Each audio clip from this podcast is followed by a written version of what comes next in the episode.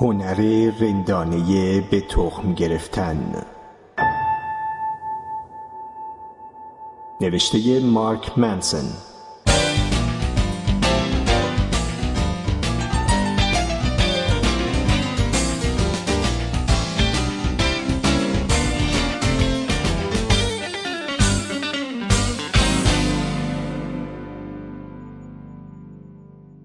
اهمیت نگفتن.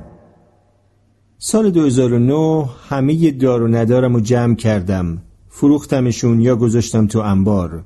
آپارتمانم رو تحویل دادم و راهی آمریکای جنوبی شدم. تا این موقع وبلاگم که در مورد آموزش مخزنی و روابط بود نسبتا بازدید کننده های خوبی پیدا کرده بود و من با فروش پی دی اف ها و دوره های آموزشی آنلاین تونسته بودم به درآمدی برسم که بدک نبود. برنامهم این بود که چند سال آینده رو خارج زندگی کنم. فرهنگ های جدید رو تجربه کنم و از هزینه های پایین زندگی تو کشورهای در حال توسعه استفاده کنم که کسب و کارم رو بیشتر توسعه بدم.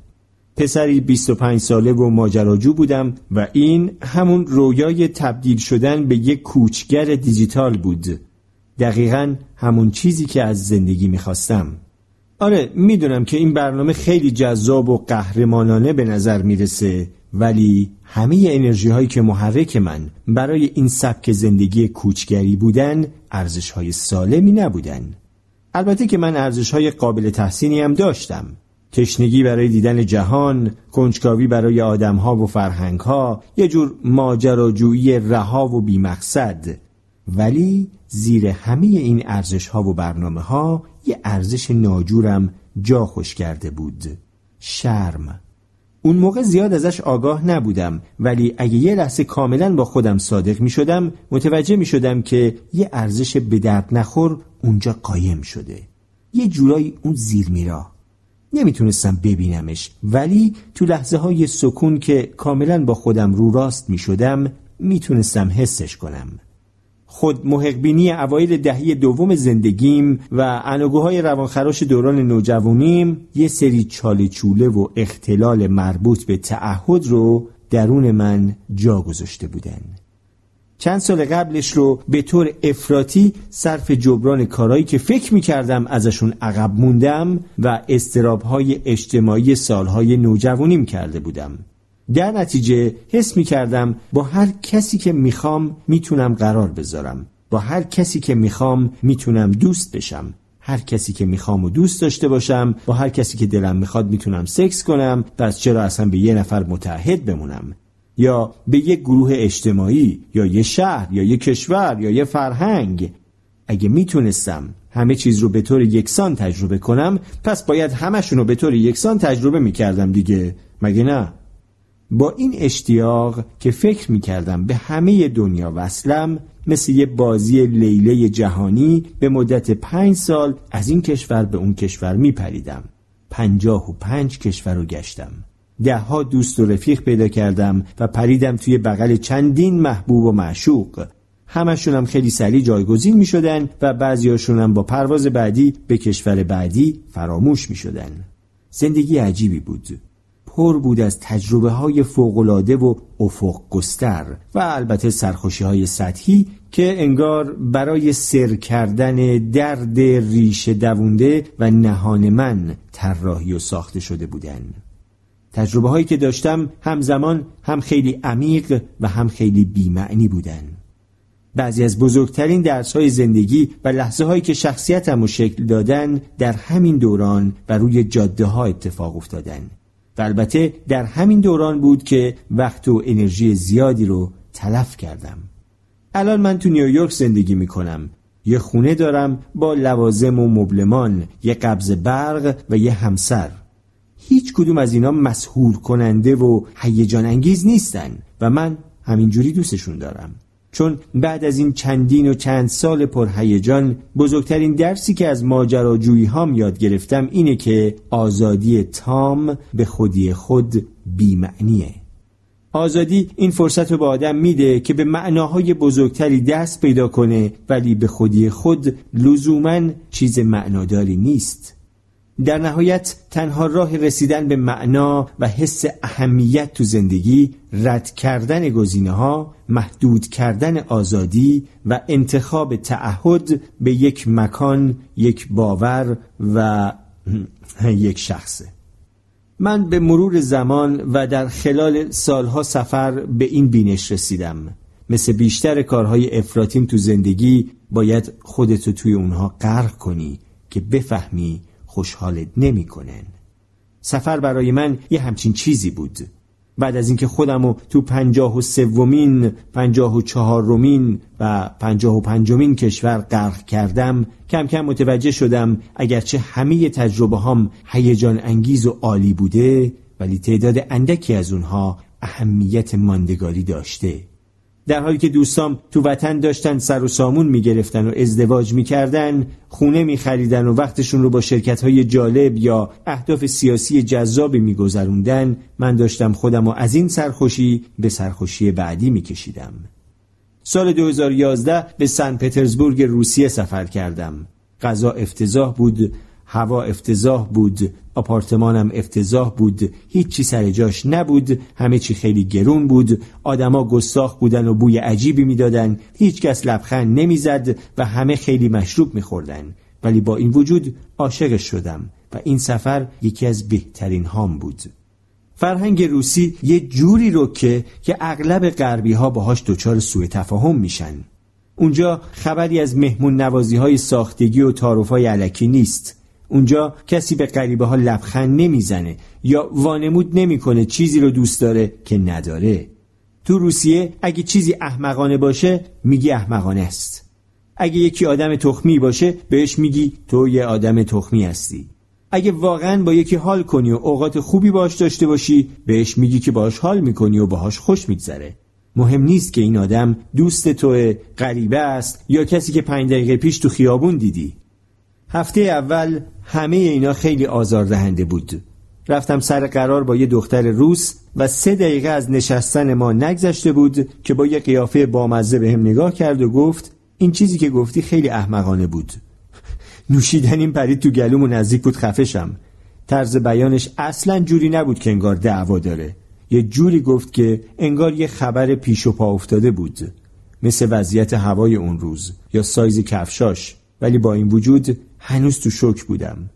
به حال تو غرب اینجور رکگویی خیلی گستاخانه است. مخصوصا اگه از طرف کسی باشه که همین چند دقیقه پیش ملاقات کردی. ولی انگار اونجا همه اینجوری بودن.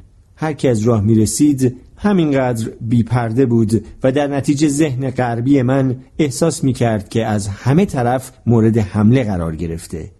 ضعف ها و ناامنی هام قرقر کنان تو موقعیت های مختلف می اومدن بالا. یه جوری که انگار سالها فرصت خودنمایی پیدا نکرده بودن. چند هفته که گذشت من به رکگوی روزها عادت کردم. همونطور که به غروب آفتاب تو نیمه شب یا ودکاهای تیزی که تا فیها خالدون معده رو میسوزوند عادت کردم.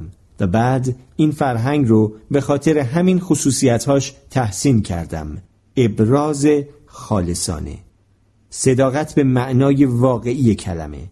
ارتباط بدون قید و شرط بدون شیله پیله بدون انگیزه های پنهان بدون تعارف تیکه پاره کردن بدون تلاش برای اینکه کسی از شما خوشش بیاد. یه جورایی بعد از سالها سفر شاید تو یکی از غیر آمریکایی ترین جاهای دنیا بود که طعم آزادی رو چشیدم. اینکه بتونم هر فکر یا هر حسی رو به زبون بیارم بدون ترس از عواقبش. شکل عجیبی از رهایی بود که از طریق پذیرش رد کردن یا رد شدن به دست می اومد و مثل کسی که بیشتر عمرش از این جور ابرازهای رک محروم بوده اول توسط یه زندگی خانوادگی که عواطف و سرکوب می کرد و بعدها تو این جریان که به همه نشون بدم من اعتماد به نفس دارم سرمست این بیپردگویی شدم. مثل بهترین ودکایی که تا حالا خوردم. اون یه ماه که تو سن پترزبورگ گذشت مبهمه برام ولی آخراش دیگه نمی‌خواستم از اونجا برم. سفر یه ابزار فوقالعاده برای خودسازیه چون شما رو از ارزشهای فرهنگ خودتون رها می‌کنه و بهتون نشون میده که جوامع دیگه می‌تونن با ارزش های کاملا متفاوت زندگی کنن و کارشون هم را بیفته و از خودشون بدشون نیاد. این مواجهه با ارزش ها و معیارهای فرهنگی متفاوت شما رو مجبور می‌کنه چیزایی که فکر می‌کردین توی زندگی خیلی ازش مطمئن هستین رو دوباره بررسی کنین و احتمال بدین که شاید روش شما بهترین روش برای زندگی نیست. در این مورد به خصوص روسیه به من یاد داد که ارتباطات چرت و پرت و ساختگی علکی مهربون که تو فرهنگ خودمون رایجه رو از نو ارزیابی کنم و از خودم بپرسم که آیا این فرهنگ یه جورایی ما رو در قبال همدیگه متزلزل و ناامن نکرده یا نریده توی سمیمیت هامون؟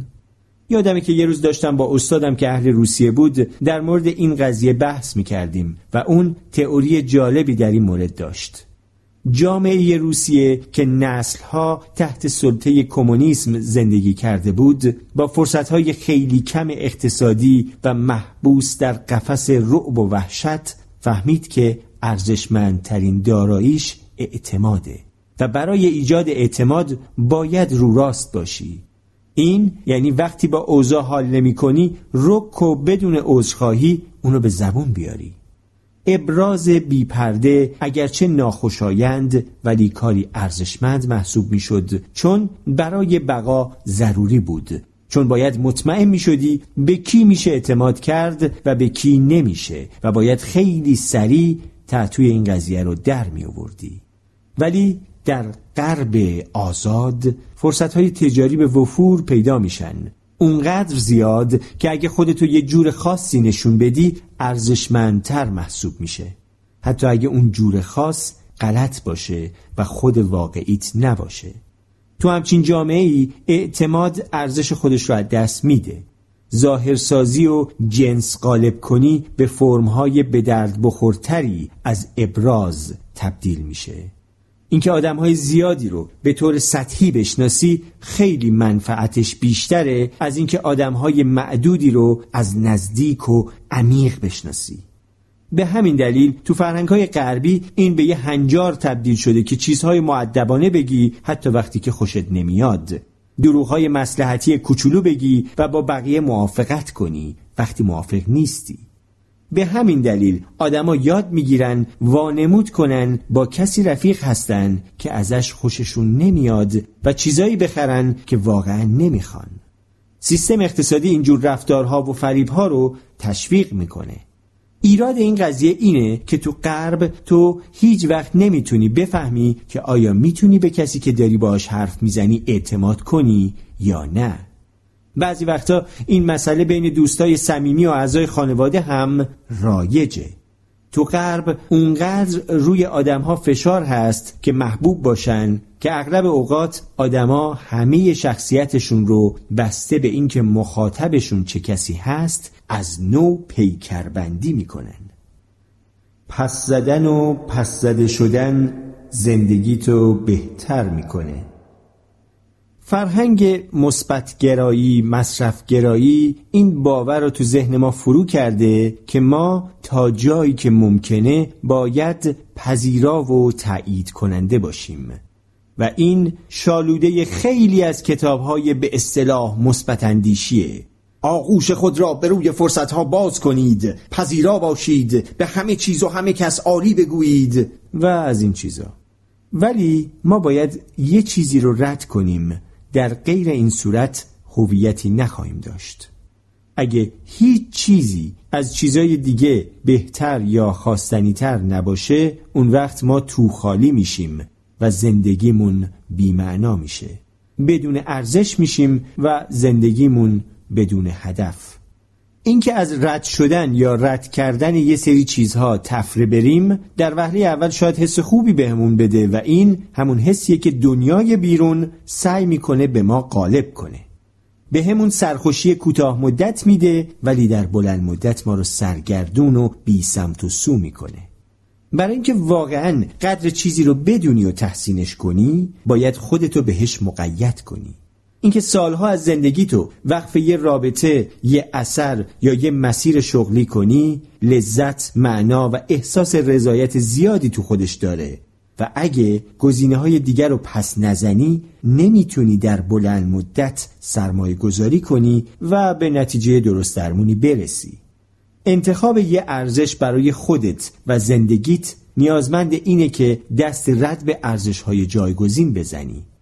اگه من انتخاب کنم که ازدواج و تشکیل خانواده رو به مهمترین بخش زندگیم تبدیل کنم این یعنی احتمالا انتخاب کردم که به ارجی های روی کوکائین با در و خیلی بها ندم.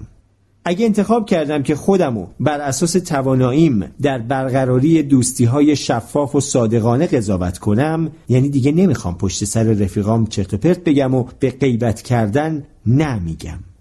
اینا تصمیم های سالمی هستند و هر بار باید به خاطر اونها به گزینه ها و فرصت های دیگه نبگی. نکته اینه که اگه می‌خوایم یه چیز خاصی رو به عنوان ارزش انتخاب کنیم باید براش تره خورد کنیم و برای اینکه یه چیزی رو ارزش خودمون قلمداد کنیم باید چیزایی که اون چیز نیستن رو رد کنیم. این پس زنی ها بخش ذاتی و ضروری حفظ ارزش ها و در نتیجه هویتمون هستند. ما توسط چیزهایی که انتخاب می‌کنیم پس بزنیم تعریف میشیم و اگه چیزی رو رد نکنیم شاید مثلا از ترس اینکه خودمون توسط چیزی پس زده بشیم هیچ هویتی نخواهیم داشت اجتناب از پسزنی به هر قیمتی اجتناب از مناقشه و رو در رویی تلاش برای پذیرش همه چی به طور مساوی تلاش برای اینکه همه چیز رو سازگار و همخان کنی شکل عمیق و البته ظریفی از همون خودمحق بینیه آدمای خودمحق بین از اونجا که فکر می‌کنن استحقاقش رو دارن همیشه حال خوبی داشته باشن به هیچ چیزی دست رد نمی‌زنن. چون اگه این کارو بکنن حس بدی به خودشون یا به یکی دیگه دست میده و چون به هیچ چیز دست رد نمی‌زنن یه زندگی بی ارزش سرخوشی محور و خودشیفته رو در پیش می‌گیرن. همه اون چیزی که بهش اهمیت میدن اینه که سرخوشیشون رو به مدت طولانی تری حفظ کنن. از شکست های اجتناب ناپذیر زندگی دوری کنن و وانمود کنن که رنج در زندگی وجود نداره. پس زنی مهارت حیاتی و مهمی در زندگیه. هیچ کس نمی‌خواد تو رابطه ای که خوشحالش نمی‌کنه گیر کنه. هیچ کس نمی‌خواد توی کسب و کار یا شغلی که بهش اعتقاد نداره پایبند باشه. هیچ کس نمی‌خواد تو گفتن چیزی که واقعا می‌خواد به زبون بیاره احساس ناتوانی کنه. ولی با این وجود آدما انتخاب اولشون پس نزدن و کنار اومدنه. همیشه. آدمیزاد به طور طبیعی عاشق صداقته. ولی بخشی از صادق بودن تو زندگی اینه که با نگفتن و نشنیدن اوکی بشیم. در نتیجه پس زنی رابطمون رو بهتر و زندگی عاطفیمون رو سالمتر می‌کنه.